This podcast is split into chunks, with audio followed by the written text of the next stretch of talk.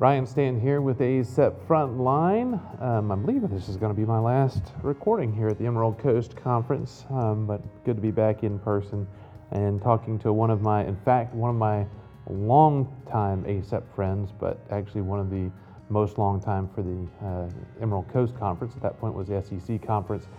Really got me into a lot of things uh, with A S A P. Had a lot of conversations over grilled oysters down here, and um, uh, you know, then now um, uh, E C C uh, golf champions uh, with Doctor Michael Girardi, um, who I did not realize until yesterday is a hella golfer, and not to mention a putter. Hey, and there's another. There's Pat. Pat is the number three, one of the three members, other members of the championship team, as he flew by after a meeting, um, but. Um, your, comp, your talk today, in fact, you just wrapped it up, caught the back end of it, um, and interestingly, it's a theme we've had in the conversations here at Emerald Coast Conference with behavioral health management. Um, we've talked to Doctor Goodlow with regard to um, hyperactive delirium with agitation. Um, we've talked to Doctor Cirillo about managing uh, behavioral health crisis in the emergency department, uh, but you've, this is something you have always been involved with. Um, and really advocated for, now creating and looking into the idea of how do we better uh, facilitate and how do we better cater to our behavioral health patients in the emergency department, and is it time to even carve out that skill set to advance the knowledge base uh, of uh, some of our physicians to help manage those patients. So thanks for joining me here on the front line. Thank you, Ryan. Always good to be here with you, and the listeners need to know that you won long drive, and when you hit the ball, like you did yesterday, it sounded like a howitzer. I mean, you just exploded off your club face. So kudos to you. It was quite fun playing with you yesterday. I, I, I try to, I, I, my feeling is I try to swing out of my shoes uh, at any given moment and uh, take advantage of an intact lower back while I can. Uh, it probably won't be that many more years before I, I'm going to pull a Tiger Woods and not be able to swing that hard. Become the bionic golfer. The other thing I'd like to say, Ryan, is that it's good to see you assume a leadership role in the college, on the board. I hope you're enjoying it. I know we enjoy having you there. So uh, congratulations on that election a couple of years ago, but also uh, your service right now. Thank you. Well, and, and not to mention, you didn't tell me, you guys didn't tell me about this dang pandemic thing. Yes. May, have, may have rethought it, but um, you know, go, going into it, not realizing we are about to step into four, five months afterwards into a pandemic for two years. It's made it a very interesting transition for uh, my class of uh, the board of directors, as well as the, uh, the class right after mine, coming in during a time where we Uh, went years without any in-face meetings, but it's it's very interesting, and it is great to be back here. In fact, last year this meeting was the first meeting where we recorded again uh, in person, face to face, after the pandemic. So it's really good to be here. Yeah, last year was one of the first in-face meetings in the country for emergency medicine. And then we had the scientific assembly in Boston. And it's amazing how quickly, though, you can catch up with friends mm-hmm. and, and colleagues, and it, it almost feels normal again once you start getting out there and seeing everybody. And you pick up right where you left off, and not to mention that uh, golf is like the perfect sport for social distancing and moving air. So, you know, that's uh, every conference should have some of that involved. Uh, give us a little bit of background on uh, the discussion that uh, you just had. Listen, there's a behavioral health crisis, and Doctor Cirillo and the A S A P board, everybody have been talking about it. We created the Coalition on Psychiatric Emergencies in two thousand fifteen.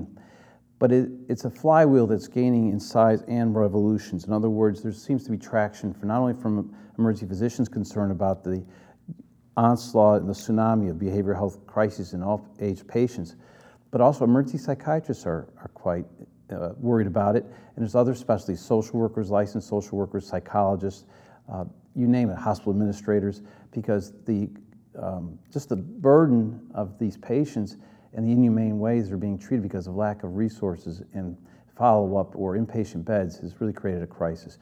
So we've acknowledged there's a crisis, and Doctor Cirillo even had some publications on his presentation the other day which highlighted that.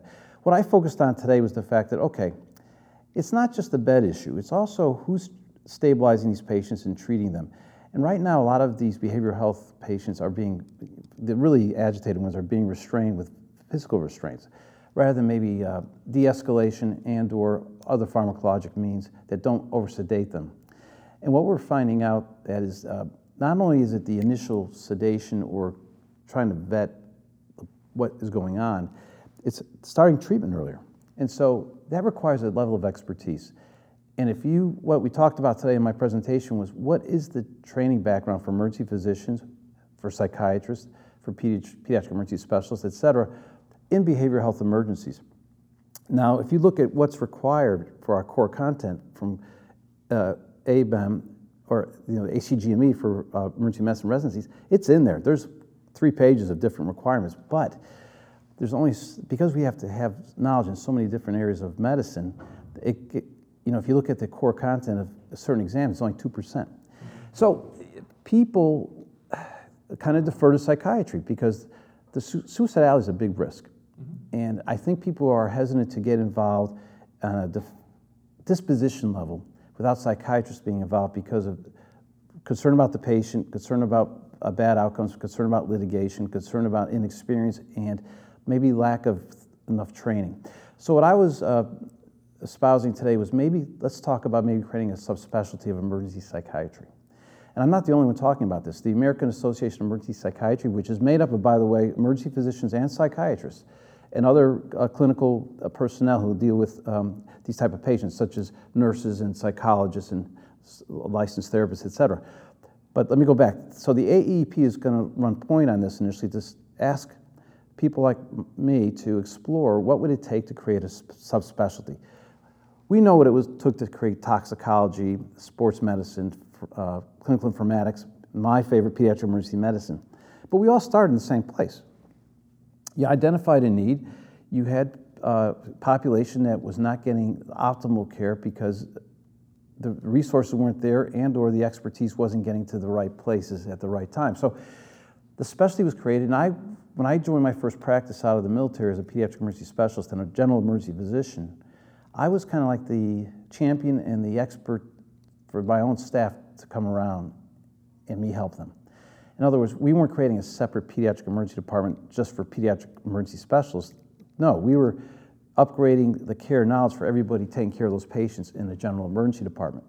Likewise, in this case, if we could get champions or emergency psychiatry trained subspecialists, then they can go to all these general emergency departments and upgrade the care and the skills and comfort for emergency physicians. Uh, de-escalation um, modalities, uh, pharmacologic uh, interventions, uh, et cetera, so that the overall, the alt, uh, rising tide raises all boats, and, um, and I think that this is something we have to talk about. So you can't just create an emergency psychiatry subspecialty. I talked with leaders of A B E M, and uh, they said, uh, Mike, uh, a thing you may want to do is look about starting, a, getting a focused practice designation. F P D, Focused Practice Designation. And what this is is like creating a case for a subspecialty down the road. Are there physicians, psychiatrists, emergency physicians who may want to dedicate part of their career to this? Is there a scientific base or scientific knowledge uh, foundation that exists that's unique to that area of subspecialty? People actually debated this fifty years ago with emergency medicine as a subspecialty, as a specialty. Remember, you know, Doctor Rosen and other people who helped create the specialty told you that we can't get off the ground until we could show that there's a scientific knowledge base unique to emergency medicine, which sounds crazy at this point in life, right?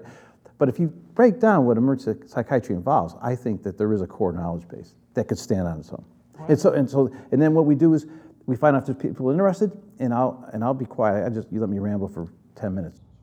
Oh, that's okay. You haven't been on a podcast with Doctor Goodlow. He's he's, okay. he's great at it. He's he's he's guys very eloquent.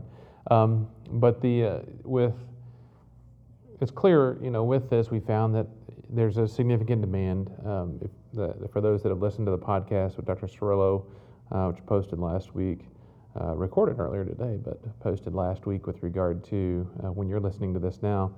Um, He, you know, he talks about that, you know, basically one in seven adults uh, with uh, significant behavioral health diagnosis, about one in eight uh, youth, adolescents um, with the same, you know, there is a huge demand. And of course, not not to mention that uh, comorbidities don't work in a vacuum, um, and even with um, other medical conditions, uh, the behavioral health component can be a significant contributor. And um, not only the fact is, are those landing in our emergency department with growing numbers, and also still from the strain of a of not large enough, not a number of bed, a large enough number of beds, resources for each of those patients, but also there's they're spending a significant amount of time in our emergency departments, and that is one of the challenges is we spend is is that time well spent?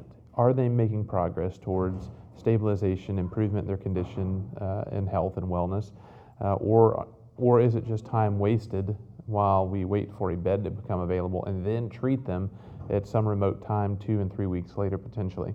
And I think that is it's legitimate. You know, that, uh, speaking of Doctor Goodlow, Doctor Goodlow and I took advantage of the E M S subspecialization because of our uh, area of interest. Uh, you know, the P E D S E M, of course, being the most prominent uh, likely of, of emergency medicine because of the, the pediatric um, uh, volume within the emergency departments, and subspecialization of saying uh, emergency physician plus, you know, emergency physician plus extra time and focus on a certain area to get to gather a little bit higher level of expertise. And I think that is someplace that uh, with behavioral health and psychiatry is, is a clear area that we could make improvement and dig deeper, because as Doctor Cirillo mentioned in our discussion, um, you know, many physicians are concerned and worried and nervous about uh, adjusting, implementing, initiating um, behavioral health medications because of a, a lack of familiarity, though Uh, you know, we deal with medications around broad spectrum of areas outside behavioral health all the time. And so there is a lot of opportunity there, and, and I, I feel like you, you're seeing it the same way. I am, and I'm glad you mentioned that, because I've, you triggered something in my mind that diving into this area of um, specialty even more, I'm learning that a lot of these behavioral health patients actually have care plans. Mm-hmm. And the, their psychiatrist encourage them to have a care plan. If we get, were to become more familiar with their care plans because of electronic medical records and have access to them, we can initiate treatment sooner.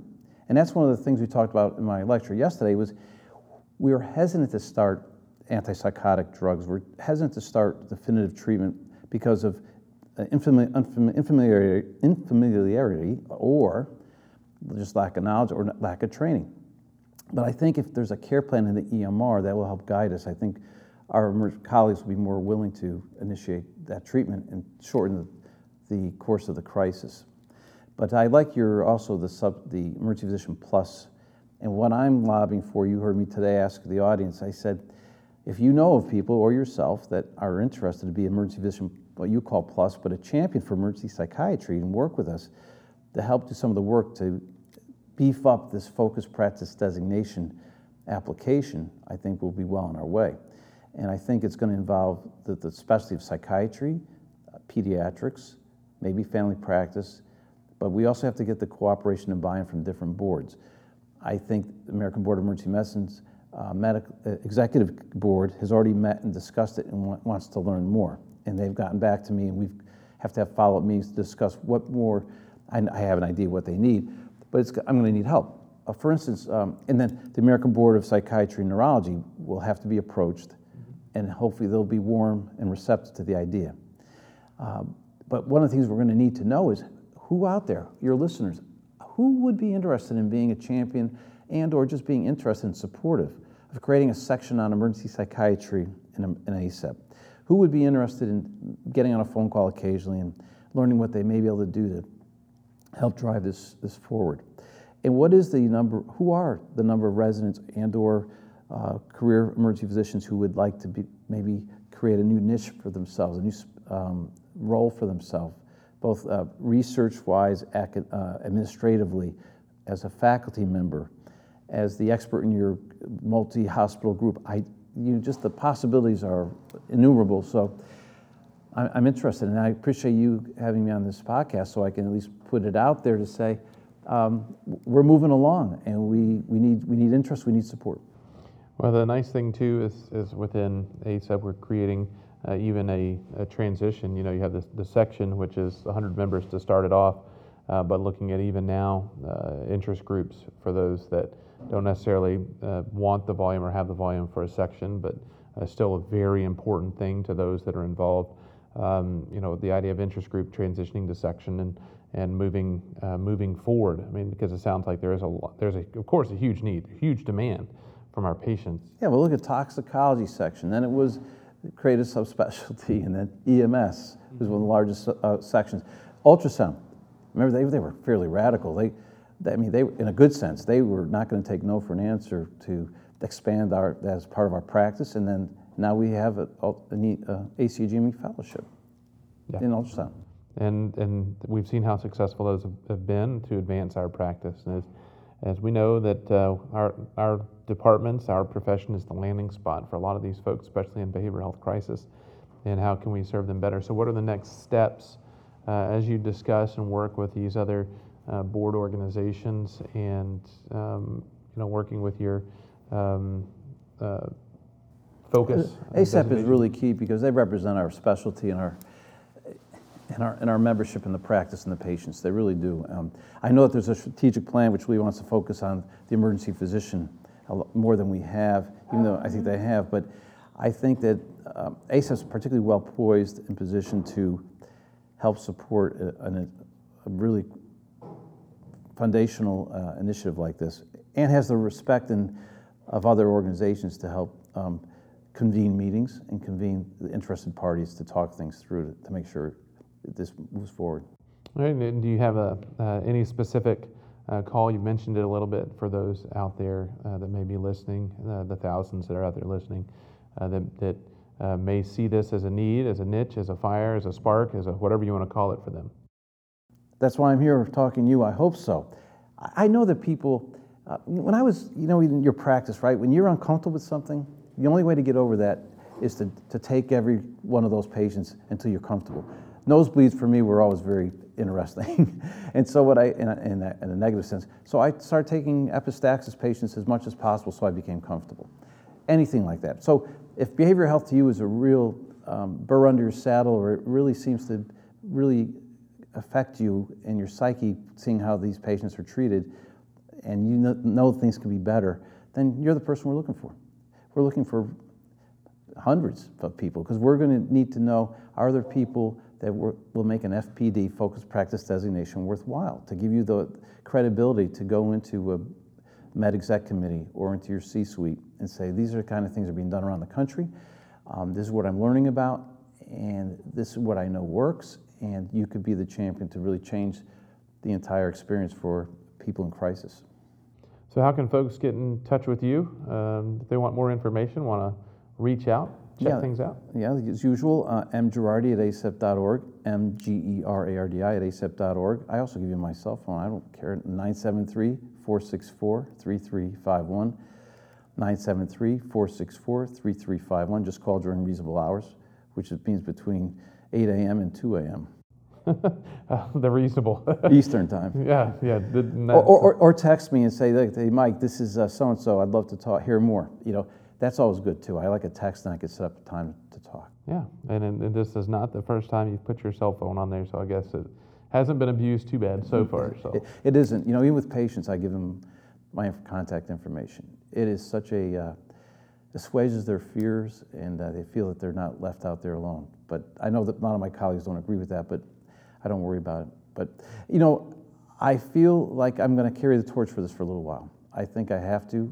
Um, I've been invested in watching this problem. I, we created the Coalition on Psychiatric, Psychiatric Emergencies during my presidency, and then T- Tony Cirillo got elected to the board, and he wasn't going to let it go. He was like a dog with a bone on this issue, and that's great to see. And there are more people, more people like him popping up. So, um, all you out there, when things really vex you, if you're not trying to solve the problem, you're whining. You know, so if you're complaining about it but not helping solve it, but. This is uh, low-hanging fruit, I think. If we have, it's a num- matter of numbers and interest. And looking to develop that new subspecialty, uh, potentially within emergency medicine, uh, of emergency uh, psychiatry. Uh, not to mention, a uh, heck of a golf instructor, and uh, was it a last year's champion for the couples and the runner-up this year? Uh, yeah. Is that the, a sore yeah. subject? There's that's the that's the. I well, it's called the divorce open, husband-wife championship. My wife and I won last year. This year we were uh, we we didn't. place in first or second, so, but I'm still married. That's good. So that worked out well. Now we are the champions from down here at the Emerald Coast Conference. Yes, I go home with another championship, and that's not going to sit well either. So where was your game on Sunday out here? But anyway, um, can we talk about that um, acute agitation management real yeah, quickly? Yeah, absolutely. Well, the other thing I came down here to the Emerald Coast Conference with is a, F, a lecture about management of acute agitation. I'll share that lecture with anybody out there as well. If you know, if you share your email. But the exciting thing is we now have a drug that is uh, for acute agitation called dexmed- dexmedetomidine, and it was just released uh, by the F- approved by the F D A April sixth, twenty twenty-two. Dexmedetomidine is what all my our colleagues out there known as Presidex. Mm-hmm. But this is a sublingual version. And what it does is it calms the agitated patient. It's self-administered. And if you get a person with, and they're getting agitated or they're escalating, if de-escalation techniques don't work, you just say, hey, Mister and Missus Jones, can you please put this little medication under your tongue? It's going to help you relax. And the studies are really quite impressive on the uh, calming effect of this simple intervention of dexmedetomidine sublingual uh, t- oral. It's an oral drug. Um, side effects are minimal. We know either maybe some people are somnolent, or maybe some people get a little, kind of drop their blood pressure, but very rarely. But like any sedative, like um, you're going to possibly have a little somnolence. Some people may get a headache or nausea or paresthesias of the tongue. Like Listerine strips, remember those? They turn some people's tongues numb. But it's the same type of delivery system. So this BioXcel, this company, what they did is they created algorithms to take drugs that have certain effects and say, if we give it in a different route, will it have a different profile, effect profile? So dexmedetomidine I V obviously is going to make you sedate. They use it in I C U and post-op management, et cetera. And uh, we also use it for procedural sedation in pediatrics. But sub uh, orally, this medication knocks the person down in a nice way of calming them. And no, people don't realize that benzodiazepines aren't really F D A approved for sedation, for acute psychosis. For sedation, yes, but not for psychosis. They're not effective against psychosis. Haldol has some antipsychotic effects, we know that.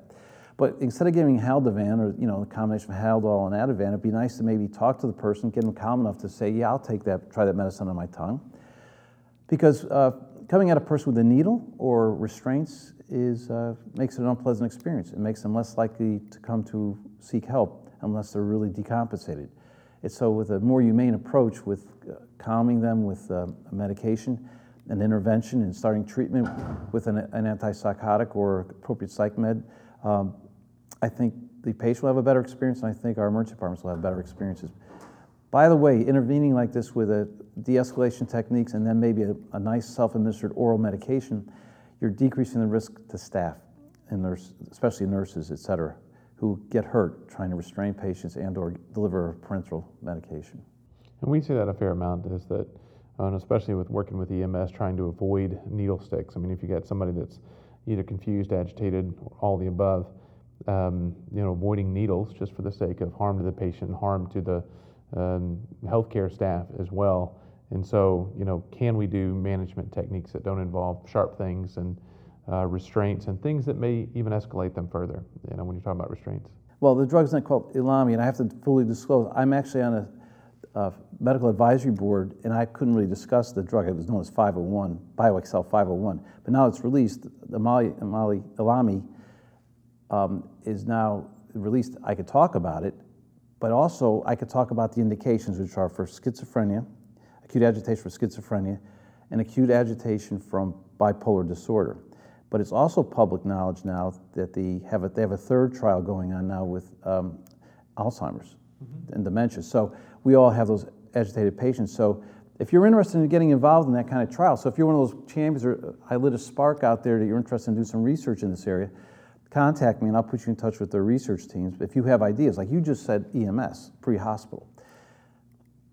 I can't say who I discussed it with, but I think that would be a novel and appropriate use of such a drug, right? Like you just said, avoiding parenteral administration of drugs. And I know that your E M S world out there is quite vast, and hopefully somebody out there, hello E M S world, may want to contact me so we can get you in touch with the right people and maybe set up a project.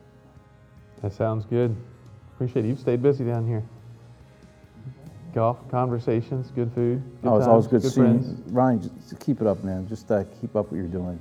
Communication's key, getting the knowledge out. I love the fact you have a huge following, and it's a privilege to be able to talk to you and them. Well, I appreciate it, and uh, as for everybody else out there listening, thank you for tuning in, and you know, continue to spread the word, share the podcast. We're hoping to hit uh, hit that four hundred thousand download uh, for twenty twenty-two. Uh, continued jumps of about fifteen to twenty percent each year, so. Uh, we appreciate that, and, and all of you who tune in regularly and, and share it with friends, family, coworkers, colleagues, or, or people who just uh, have medical stuff in the background uh, for whatever reason. So uh, for me, you can contact me, r stanton at a c e p dot org, r stanton at a c e p dot org, at EverydayMed on Twitter. And until next time, I'm Doctor Ryan Stanton, and this has been some ASAP Frontline.